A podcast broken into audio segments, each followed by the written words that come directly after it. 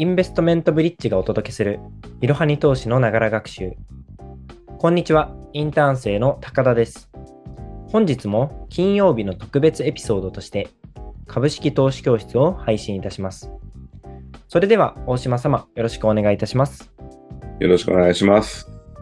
えっと、まず最初なんですが、大島様っていうのはあのファンドマネージャーをずっとやられてたっていうお話を前回伺ったんですが、そんな大島様が個人的に投資を始めたっていう契機を伺ってもよろしいでしょうか？はい。えー、実はあのおっしゃる通りですね、ファンドマネージャーって、あのルール上、コンプライアンスの問題があってですね、えー、現役でポジションを持って運用してる間と、買っちゃいけないんですね、うん、株式投資で個人ではやっちゃいけないと。まあでも自分で投資をやってて、あれ欲しいな、これ欲しいなってね、いっぱいあったわけですけど、えー、まあ2008年にファンドマネージャーを辞めた時に、その後にリーマンショックがあるんですよ。で、株価がドーンと下がったのを見て、もう欲しかった株がもう本当にバーゲンセールで、もう日々アウトレットモールを歩き回るみたいな気分で、もうあれもこれも欲しいと。こういう感じで、あのー、買ったの、これがもう最初の個人で株を買ったのの最初ですね。うん、もうそれが今、お宝になってますけど。あそうなんですか。やっぱりあのそこで買った株っていうのは結果的には成長されたっていう感じなんですか？そうですね。もうみんなが嫌嫌がってボーンと放り投げてるから、もうアウトレットモールですよね。うんみんな大バーゲンで安いって。なるほど、なるほど。うんやっぱりあの仕事としてやられてた運用と、まあ、個人での投資っていうのはちょっと違かったんですか？そうですね。あの、個人、運用でやるときっていうのは、まあ当然いろんなリスク管理委員会みたいなのもあってですね、うん、まああのー、損切りルールで何パーセントやられたらこう、えー、投げなきゃいけない、損切らなきゃいけないとか、その、いちいちこう何パーセント下がった時にあの、お客様に説明をしなくちゃいけないとか、こういう話があるんで、まあ、いろんな縛りが入っちゃうんですよね。なんですけども、個人の場合っていうのは、全く違う次元、自分の問題なので、えー、自分の観点で欲しいものを持っているっていうことで、えー、投資ができる。まあ、そこは随分違いがありますよね。なるほど。えっと、詳しい部分はまた、あの、後半の部分でお聞きしていきたいなと思います。はい、前回は投資の必要性などを勉強してきましたが、今回は株式投資の仕組みや注意点を教えていただければなと思っております。最初のトピックとして、まず株式っていうのはどのような仕組みになっているんでしょうか？あの、逆に高田さん、その株式って何だと思いますか、はい、あの、これ、ね、答えはですね、まあ、企業の所有権の分割商標、うん、うん、株を買って株主となったら、あの、分母にその企業の発行済み株式数を置いてもらって、はい、で、分子に自分の買った、あの、株数、まあ、1000株でも、100株でも、うん、1株でもいいんですけど、置いたもの、あその規律で、えー、例えばトヨタ自動車だって、アップルだって、あなたの会社になるんですよね。で、えー、その上で所有権だから、企業が利益を出せば、あ当然その企業の財産価値っていうのは上がると。で、これが株価の原点なんですよね。だ株価が上がる理由っていうのを、あの、いろんなことを言う論理は、理論はあるんですけども、基本はその企業の財産価値。うん、で、えー、すなわち赤字続きだったらば、あの、株価は上がらなくなると。だから、あ逆に株価が1000円の企業が、えー、1年に、例えば100円の、1株当たり100円の利益を上げたとしたら、その財産価値って1100円になりますよね。うん、それが、あのー、100円上がると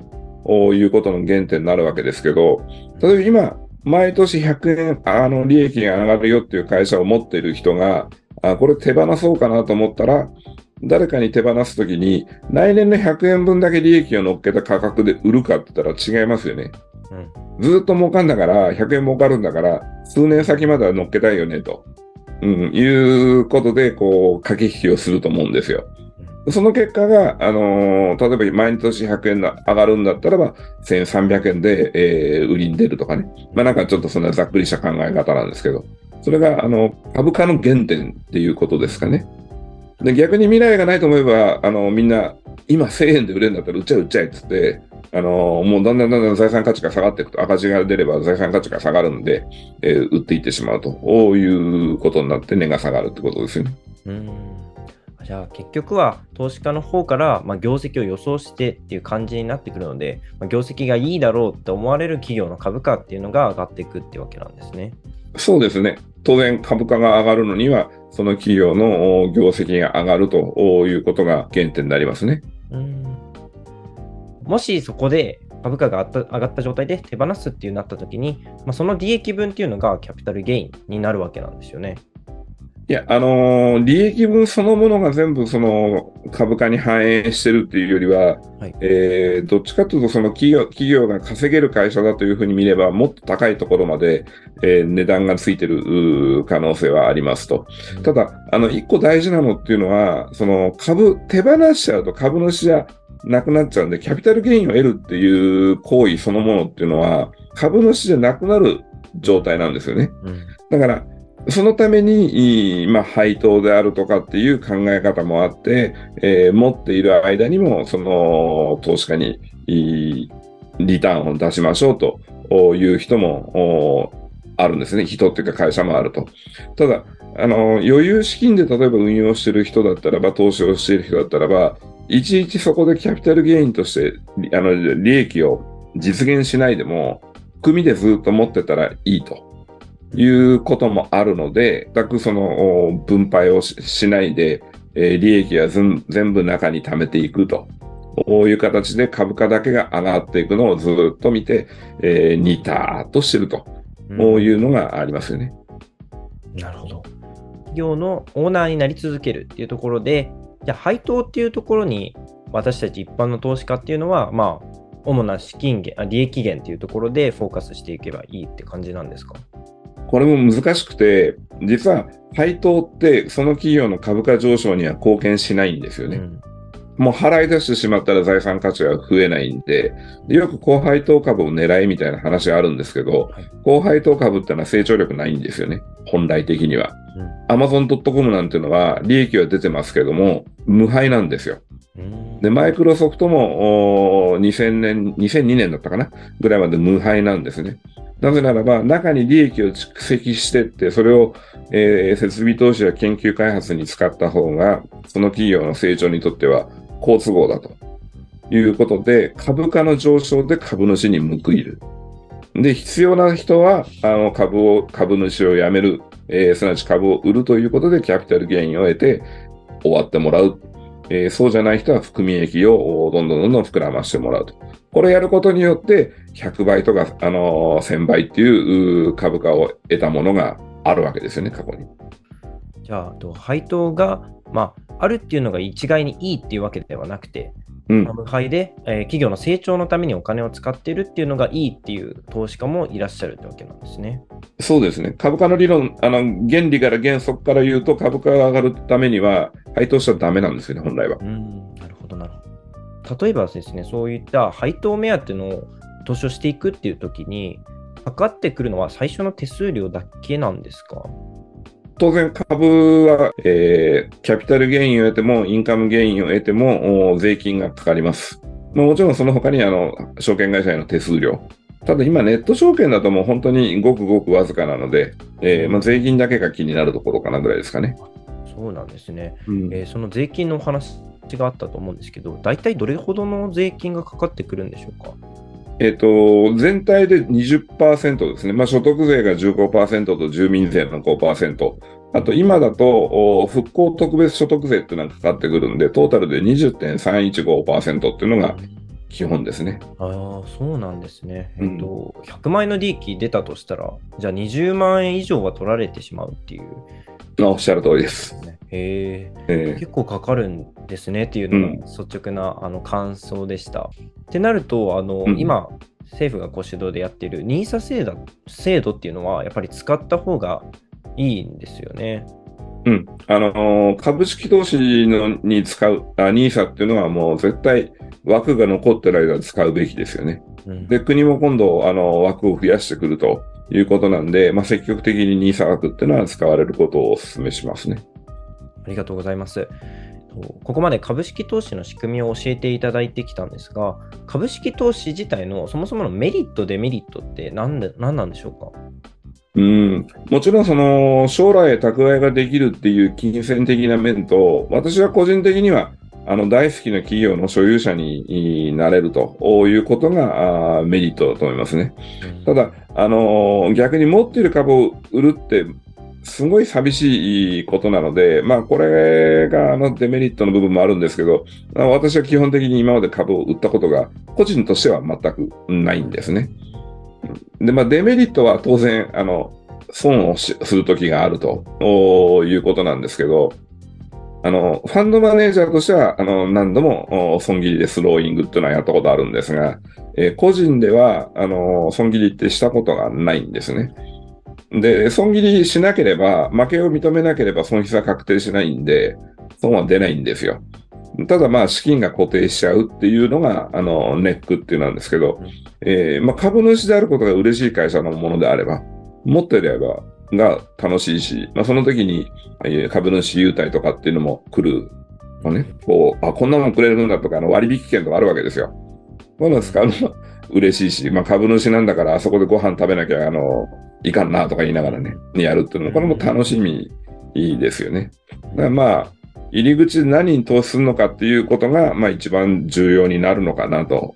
いうふうには思いますね。うん、なるほど。まあその今お話があった通りに株主優待っていうのはやっぱり非常に魅力的な制度ですよね。うん。僕も周りだと航空会社の優待とかって結構人気だなっていう印象を受けます。ああ。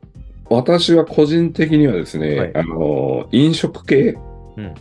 うん、株主優待券で、あの、レストランで使えるとか、まあ、それこそ、牛丼屋のチケットとかね。うんうんまあ、あの、男だから若い時から、あの、某牛丼チェーンにずっとお世話になってますから、うん、ああいうのもらえると、いそいそと行ったりしますよね。うん。うん、なるほど。いいですね。なんかこの2回を通してだけでも僕もすごい株式投資をやってみたい始めてみたいっていう気持ちがどんどん高まってきたんですけれどもこの始める初心者が始めるときにこれだけは気をつけろっていうなんか注意点っていうのはあるんでしょうか？一番大事なことはですね、はい、ご自身が納得してこの会社はこういうことをやっている、えー、こういう商品を作っているっていうことをきっちりわかること。その会社にに投資をするっていうことで、決して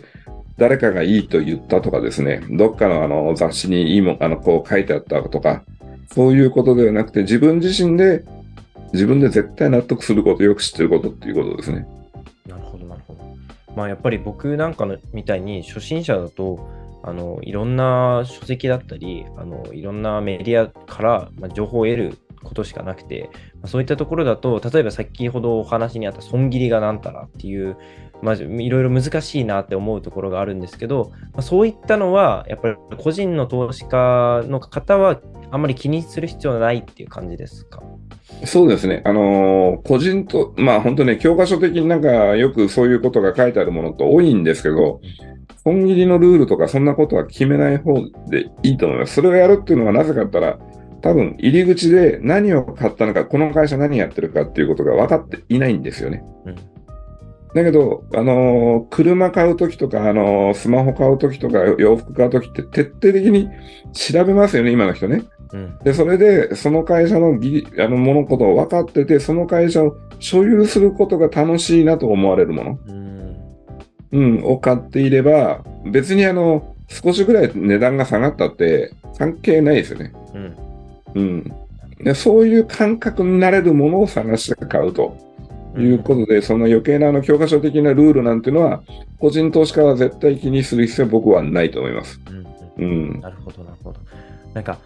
やっぱり利益を出そうっていう切り口から始めてしまうからそういった失敗になってしまう感じなんですよね多分。僕そういう思いで株式投資ってあるのかなっていう印象を持っていたので、このお話聞く前は持っていたので、うん、まあ、そういった投資家の方々がそういった失敗に陥ってしまいやすいのかなっていうのを、えすごく感じました。ありがとうございます。先週と本日で投資の重要性や株の仕組み、注意点を知ることができました。次回は株式投資で損しないためのリスク管理について教えていただきたいなと思います。ぜひ来週もお楽しみに。本日もありがとうございました。ありがとうございました。本日も最後までご視聴いただきありがとうございます。ぜひ、この番組名の登録と評価をお願いいたします。講師の大島様が主催のファンドガレージには、